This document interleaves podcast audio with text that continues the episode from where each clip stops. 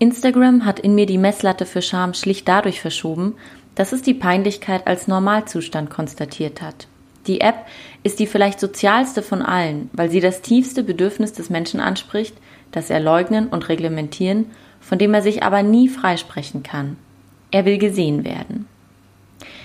So, hallo und herzlich willkommen zu der ersten Quickie-Folge oder Kurzfolge von Unverschämt und Unbesprochen. Ich bin Laura Speth und ich habe mir gedacht, für diese erste Quickie-Folge nehme ich mir ein Thema vor, was mich selber voll krass beschäftigt hat und auch immer noch beschäftigt und was, glaube ich, für sehr viele Menschen mittlerweile eine große Rolle spielt, nämlich die Frage, was eigentlich Instagram mit unserer Scham macht. In dem Zitat, was ich gerade vorgelesen habe, das aus einem Sternartikel stammt, spricht die Autorin äh, ja an, dass Instagram eigentlich von unserem Bedürfnis nach Aufmerksamkeit lebt aufgrund genau eben dieses Bedürfnisses teilen wir uns mit und posten irgendwelche Sachen aus unserem Leben ähm, und inszenieren irgendwie unser Leben auf eine ganz bestimmte Art und Weise. Und das ist einfach so und das ist ja auch erstmal irgendwie nicht schlimm, weil das Bedürfnis nach Aufmerksamkeit auch nichts Schlimmes ist, sondern eine ziemlich banale Tatsache eigentlich.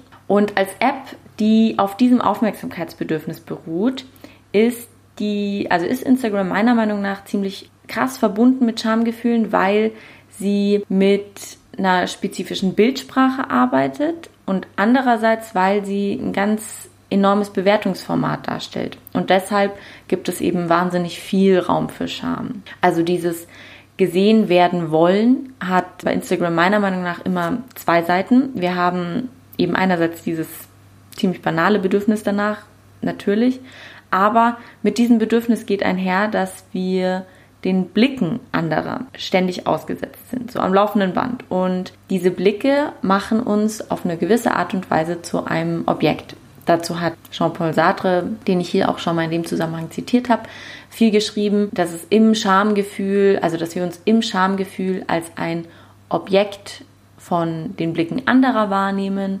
und dass vielleicht deshalb auch das Schamgefühl so machtlos macht, weil wir eben in dem Moment nicht mehr handelndes und aktives Subjekt sind, also eine Person, die Entscheidungen treffen kann, die bestimmt, so und so geht's oder hier und hier lang gehe ich, sondern ja, wir werden von anderen bewertet und beurteilt und je nachdem, wie diese Bewertung ausfällt, bedeutet sie eben für uns Schamgefühle. Und ich würde sagen, so ist das auch eigentlich bei Instagram. Ich meine, es gibt eine Like-Funktion, es gibt eine Reaktionsfunktion und so weiter. Wir werden auf dieser App zu dem Objekt der Blicke unserer FollowerInnen oder auch Nicht-FollowerInnen und diese ständige Bewertung und Beurteilung bedeutet eben, dass wir uns eigentlich am laufenden Band schämen können, weil eben das Schamgefühl ein Wertgefühl ist. Darauf habe ich in irgendeiner anderen Folge äh, habe ich darüber schon mal gesprochen. Und spannend ist bei Instagram, dass von den UserInnen erwartet wird, sich authentisch zu inszenieren. Und diese Anforderung der Authentizität ist was, was wir sehr oft als selbstverständlich einfach hinnehmen, was aber eigentlich gar nicht so selbstverständlich ist. Instagram bedeutet zu einem Teil immer, dass erwartet wird, dass so eine Art Enthemmung erwartet wird. Also, dass Leute wirklich alles zeigen sollen, dass Leute eigentlich schamlos sein sollen. Also, sie sollen in ihr intimstes Privatleben blicken lassen. Ansonsten bedeutet das eben, ja, die Person ist irgendwie gehemmt, ist verschämt als so eine Person wirst du potenziell irgendwie sanktioniert. So. Auch dieser Authentizitätsanspruch, also ich finde, man sieht es ähm, ganz krass, wenn man jetzt teilweise auch auf so Body Positivity Bewegungen bei Instagram schaut, wo Leute sich in äh, vermeintlich unvorteilhaften Posen irgendwie bewegen oder Zellulite zeigen oder so. Oft sind es ja im Übrigen trotzdem immer noch ziemlich schlanke und trainierte Körper, die eigentlich somit auch bestimmte Schönheitsideale bedienen und verfestigen. Aber auf jeden Fall wird erwartet, sich auch in diesen Positionen, die einem eigentlich vielleicht unangenehm sind oder für die man sich eigentlich schämt oder so, zu zeigen, um ja ein authentisches Bild von sich selber abzugeben. Und die meisten vergessen, dass auch diese Inszenierung von Authentizität und einem Bild von, ja, so bin ich wirklich, dass das auch eine ganz bestimmte Art und Weise bleibt, sich eben zu inszenieren. Also, dass auch das eine Inszenierung ist und dass das nicht ein Bild ist, was mit der Realität der Person zu vergleichen ist, sondern es ist eine bestimmte Art und Weise, die Geschichte zu erzählen. Das würde ich sagen. Und das glaube ich, hat Instagram sehr stark nach vorne getrieben oder irgendwie auch sehr stark in, in, in den Köpfen verfestigt, diese Vorstellung. Und das macht dann natürlich auch was mit den Schamgefühlen von Leuten, weil einerseits schämt man sich, glaube ich, mehr, weil man sich denkt, ich möchte mich jetzt in dieser Position irgendwie nicht äh, zeigen oder hm, ich möchte diesen Teil meines Lebens nicht zeigen und dann wird einem überhaupt bewusst, dass man sich dafür schämt. Und andererseits schämt man sich eben auch hier wieder dafür, dass man sich überhaupt schämt, also dass man diese Hemmungen besitzt. Also mir geht's voll oft so, wenn ich irgendwie was auf Instagram poste oder posten möchte und dann merke, boah, ich überlege jetzt eigentlich schon wieder fünf Minuten, ob ich das überhaupt poste, dann wird mir klar, okay, irgendwie spricht dieses Bild oder dieser, diese Story oder so gerade einen Punkt an, wo ich mich eigentlich schäme und ich bin mir gerade nicht sicher, ob ich das nach außen tragen will. Und dann bin ich von mir entnervt, weil ich nicht fähig bin, offen mit dieser Facette meines Lebens umzugehen oder so. Ja, ich glaube, das ist eigentlich keine Selbstverständlichkeit. Ähm, ich habe es gerade schon angesprochen, was Instagram so ein bisschen mit Körpern, Körperwahrnehmung und einem Körperbild macht.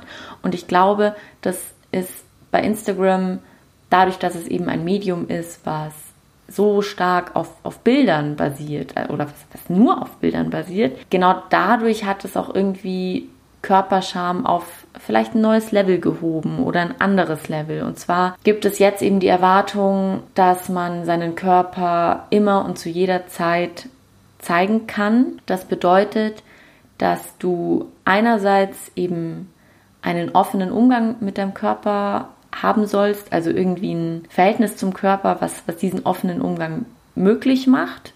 So, du sollst irgendwie stolz auf deinen Körper sein, egal, vermeintlich, egal wie er aussieht.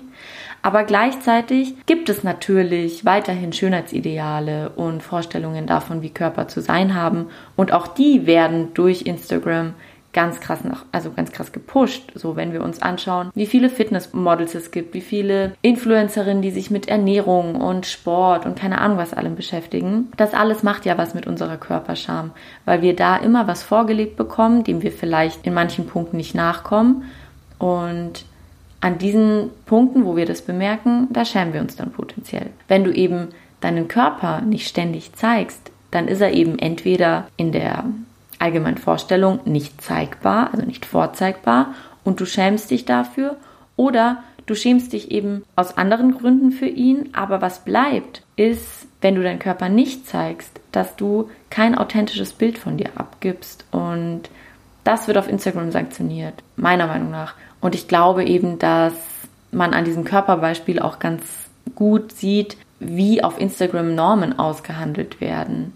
Also einerseits eben auf körperlicher Ebene, dass man, dass bestimmte Körper wahnsinnig präsent sind, über bestimmte Körper wahnsinnig viel gesprochen wird, bestimmte Körper zeigbar sind und ständig gezeigt werden und dass auch ein bestimmter Umgang mit einem Körper ständig gezeigt wird. Also wenn wir uns anschauen, was für ein Thema Ernährung auf Instagram ist oder eben ja Fitness und Sport und so, dann verweist es ja auch immer auf eine bestimmte Norm, mit seinem Körper umzugehen, mit dem zu haushalten dieser Norm nicht zu entsprechen, birgt viel Potenzial für Scham und also birgt auch immer das Potenzial, eben Schamgefühle zu produzieren, die davor vielleicht gar nicht so krass da waren. Auf der anderen Seite werden auch Normen ausgehandelt, wie Leute ihr Leben leben sollen. Und da geht es ähm, dann auch irgendwie nochmal um mehr als um den Körper. Wenn wir auf Instagram oft Urlaubsfotos sehen oder Leute in irgendwelchen bestimmten Jobs, wie die Art und Weise, wie sie dort arbeiten, wie sie dort beschäftigt sind und so, dann ist das nicht nur ein Ausschnitt aus deren Leben, sondern wenn das also eine bestimmte Masse ist, wenn wir quasi in unserer Story die ganze Zeit äh, Urlaubsbilder sehen oder so, dann kommt zweifelsohne irgendwann das Gefühl, hm, ich will eigentlich vielleicht auch Urlaub machen. Und dann gibt es die Möglichkeit, damit unzufrieden zu sein, dass man keinen Urlaub macht. Es gibt die Möglichkeit, vielleicht sich zu schämen, weil man sich keinen Urlaub leisten kann oder weil man, ja, weil man irgendwie vielleicht auch nicht fähig war, den Urlaub zu planen oder so. Das wäre dann mein Fall. ja, und so produziert irgendwie Instagram auch eine bestimmte, also eine Scham dafür, sein Leben auf eine bestimmte Art und Weise nicht zu leben oder eben auf eine andere Art und Weise zu leben, als es viele andere Leute machen, denen man auf Instagram folgt und die damit ja auch irgendwie Teil des sozialen Umfelds werden. Instagram gibt eben eine bestimmte Art und Weise oder mehrere bestimmte Art und Weisen vor, wie es in Ordnung ist, sein Leben zu leben. Und Urlaub und Reisen ist da übrigens ein riesiger Teil. Chai Latte zu trinken ist auch ein riesiger Teil, denke ich. Sich um seinen Körper zu kümmern ist ein, ein enormer Teil.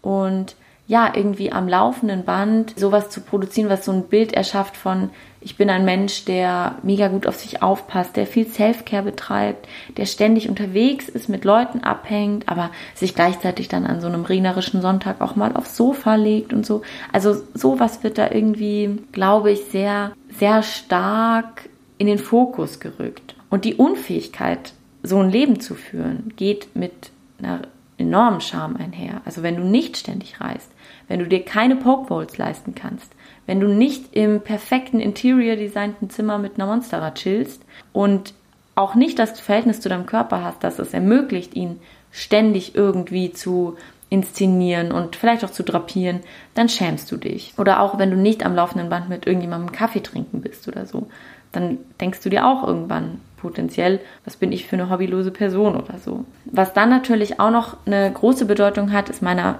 Ansicht nach, das sehe ich jetzt, weil ich eben auf Instagram auch viel politischen Initiativen oder so folge oder mich da irgendwie viel beeinflussen lasse, dass es einen bestimmten Druck gibt, sich zu äußern. Also die Möglichkeit, sich zu äußern, die man bei, mit Instagram durchgehend hat, produziert auch immer den Druck, dass sich dann auch irgendwie zu allem Möglichen zu verhalten. Also sei es Klimawandel, sei es Black Lives Matter oder so, da zählt dann irgendwann nicht mehr, okay, was mache ich in meinem, in meinem Offline-Leben, sondern es zählt, wie gehe ich damit auf Social Media um und wie ist das in meinem Social Media Profil oder in meiner in meinem Social Media Auftritt irgendwie verankert. Und ich glaube, diesen Druck nicht standzuhalten oder sich dann zu bestimmten Sachen nicht zu äußern, das produziert auch immer Scham, weil man sich dann irgendwie denkt so, oh fuck, kriege ich jetzt gleich Nachrichten, äh, was soll das? Warum hast du da und dazu nicht nichts gemacht? Aber dazu hast du dich geäußert. Also ich glaube, das ist auch noch mal irgendwie so eine so ein Schameinfallstor quasi. Und insofern würde ich sagen, ist Instagram auf jeden Fall so kritisch für die psychische Gesundheit. Das habe ich auch irgendwie am, am, in meinem eigenen Leben schon sehr oft erfahren, weil alles, worüber ich hier berichte, also damit habe ich äh, schon persönliche Erfahrungen irgendwie gemacht. Und ich glaube, kritisch ist es für die psychische Gesundheit besonders auch deshalb, weil es enorm viel mit unseren Schamgefühlen anstellt und weil es immer die Möglichkeit gibt, sich für sein eigenes Leben zu schämen und für die Facetten des Lebens, die eben nicht Instagrammable sind. Ich glaube auch, dass Instagram es vermehrt ermöglicht, Scham zu einem, ich nenne das jetzt mal Instrument sozialer Kontrolle werden zu lassen. Also so dass Scham nicht mehr so ein Gefühl ist, was man irgendwie ja eben fühlt und womit man privat oder vielleicht mit engen Freunden oder so einen Umgang sucht, sondern dass dieses, dass dieses Schamgefühl, dass, dass wir dieses Schamgefühl fühlen und infolgedessen denken, wir passen in diesen sozialen Zusammenhang jetzt gerade nicht rein, ergo müssen wir was an uns ändern. Insofern ist es eben, also Scham ist immer ein Instrument sozialer Kontrolle, aber Instagram, also verstärkt die Macht dieses Instruments, würde ich sagen. Und nimmt vermehrt einen Einfluss darauf, was für Vorstellungen wir eigentlich von einem guten Leben haben oder eben von Normen und Idealen. Und deshalb ist meiner Ansicht nach Instagram nicht nur die sozialste App, wie das die Autorin in dem Anfangszitat gesagt hat, weil sie das Bedürfnis bedient, gesehen zu werden und irgendwie an diesem Bedürfnis ansetzt, sondern gleichzeitig auch, weil über Instagram immer Vorstellungen von Normalität ausgehandelt werden. Und dann gibt es natürlich noch eine Facette von Instagram, die ich spannend und auch wichtig für die Auseinandersetzung mit Schamgefühlen finde, nämlich dass Instagram eine bildliche Enttabuisierung von bestimmten Themen ermöglicht hat. Wenn ich mir bestimmte Menstruationsposts anschaue oder ähm, es gab auch mal so eine Debatte um die Darstellung von Brüsten auf Instagram, weil eben Instagram weibliche Brüste immer äh, zensiert hat und es dann da irgendwie eine Bewegung gab, das zu enttabuisieren und irgendwie zu sagen, hey, irgendwie eine, also eine männliche Brust, eine flache Brust kann, darf irgendwie da sein, aber eine gewölbte Brust darf da nicht sein. Was soll die Scheiße? Und ähm, dass darüber auch versucht wurde, bestimmte Themen, bestimmte Facetten von, von Körpern, eben oftmals weibliche Körper, irgendwie zu enttabuisieren. Und da finde ich dann, kann Instagram auch ein Motor sein, an den richtigen Stellen Scham zu hinterfragen. Das eben auch wiederum unter dem Anspruch der Authentizität. Also, dass man irgendwie sagt, okay, Instagram wirbt irgendwie damit, dass oder oder arbeitet damit, dass wir unser Leben authentisch inszenieren. Ja, aber eine gewölbte Brust ist halt nun mal Teil meines authentischen Lebens. Also so, das ist mein, Teil meines Körpers und ich möchte das irgendwie zeigen dürfen. Und ich glaube, Instagram wird eben dann zum Fallstrick, wenn, also vor allem zum Fallstrick für die eigene psychische Gesundheit, wenn man das, was dort gepostet wird, gleichsetzt mit einem real stattfindenden Leben. Also wenn irgendwann der Eindruck entsteht, okay, diese Person, deren Leben besteht aus Urlaub, deren Leben besteht aus der perfekten Wohnung, deren Leben besteht aus entspannten Arbeitstreffen oder so und es gibt nichts anderes in diesem Leben, dann glaube ich, wird man sehr schnell frustriert und nimmt sein Leben irgendwie als minderwertig oder als defizitär wahr oder nimmt auch sich selbst irgendwie als defizitär wahr ähm, und irgendwie als ja als schlechtere Person weil man jetzt sich nicht so krass gesund ernährt wie irgendwelche anderen Leute oder weil man irgendwie jetzt nicht die dritte Yoga-Session an dem Tag gemacht hat oder so. Also für einen reflektierten Umgang mit Instagram oder einen Umgang, also für den auch ich, wo ich versuche, den für mich irgendwie so zu finden und auch zu verstetigen, ist es wichtig, dass man Instagram als eine, ja, quasi Sammlung von Highlights begreift und als eben einen Versuch, eine Geschichte von sich zu erzählen, die auf Erfolg basiert. Also ich glaube, das muss man mitdenken und das muss man reflektieren, dass die meisten Leute in ihrem Konsum von Instagram Momente des Scheiterns ausblenden, Momente des Scheiterns halt nicht posten oder irgendwie unsichtbar machen, aber dass die trotzdem in dem Offline-Leben der Person real existieren. Auch bei jeder Influencerin. Natürlich gibt es da diese Momente des Scheiterns und manchmal verpackt man die als Erfolgsstory und sagt dann so, ja, und hiermit habe ich gestruggelt und jetzt bin ich, habe ich es überwunden und jetzt geht es mir voll gut und schaut mich doch an. Manchmal kann man das nicht, weil die Momente des Scheiterns zu tief gehen, weil die Scham dafür zu tief geht oder so. Und dann ähm, bleibt es unsichtbar und dann verbleibt es in der Offline-Welt und wird nicht in diesen Online-Auftritt irgendwie mit eingebettet. Und ich glaube halt, man sollte nicht den Anspruch an andere Leute haben oder an sich selbst haben, auf Instagram das eigene Leben so darzustellen, wie es ist oder dieses authentische Leben die ganze Zeit zu inszenieren. Also ich glaube, man muss seinen Authentizitätsanspruch bei Instagram so ein bisschen runterfahren und irgendwie damit umgehen und damit dealen, dass Instagram eine ganz, ganz bestimmte und spezifische Art der Erzählung produziert. So, eine ganz bestimmte Art und Weise, wie wir unser Leben erzählen und versuchen, sich eben ganz bewusst für diese bestimmte Art der Geschichte zu entscheiden. Also ich finde es zum Beispiel wichtig, dass Leute auch von Momenten des Scheiterns erzählen. Einerseits finde ich das wichtig für die mentale Gesundheit der eigenen Person, aber auch vielleicht für die anderer. Und andererseits finde ich das auch einfach wichtig in gesellschaftlicher und politischer Hinsicht, weil man dadurch auch auf gesellschaftliche Probleme und Missstände aufmerksam machen kann. Und ich glaube, eben zu reflektieren, dass wir eine bestimmte Art und Weise haben, wie wir auf Instagram von uns erzählen oder auf bestimmte Themen eingehen.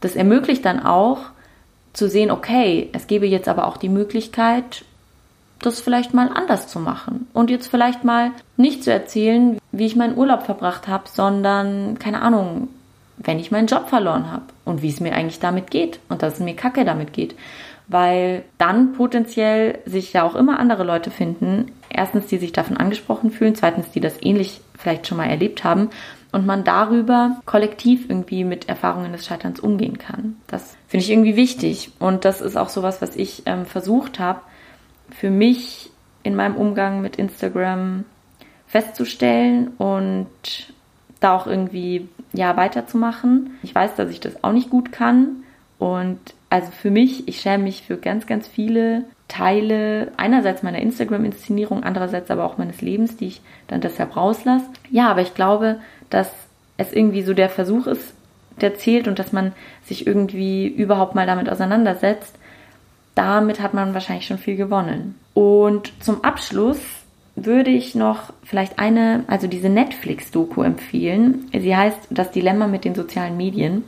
Die habe ich mir vor zwei Wochen angeschaut oder so und die hat mich auch so ein bisschen ähm, dann dazu bewegt, dass ich mich mal mit Schamgefühlen auf Instagram auseinandersetze. Und zum anderen verlinke ich in den Show Notes auch den Sternartikel, aus dem das Anfangszitat war, weil ich den irgendwie auch ganz interessant fand zu lesen und mich da ziemlich krass drin, also selbst drin wiedergefunden habe. Ich hoffe, euch hat diese erste Quickie-Folge gefallen. Gebt mir gerne Feedback dazu, auch gerne zum Inhalt. Ähm, ihr könnt mir gerne von euren eigenen Erfahrungen mit der Insta-Scham berichten und wir hören uns in einer Woche wieder, dann wieder mit Gast. Ihr findet mich auf, ja, auf Instagram unter dem Pseudonym ak.unverschämt. Könnt mir da gerne folgen. Ich poste da immer wieder ja, Sachen zu Scham, Sachen zu Themen, die wir im Podcast auch besprechen. Ich wünsche euch einen schönen Tag und bis zum nächsten Mal.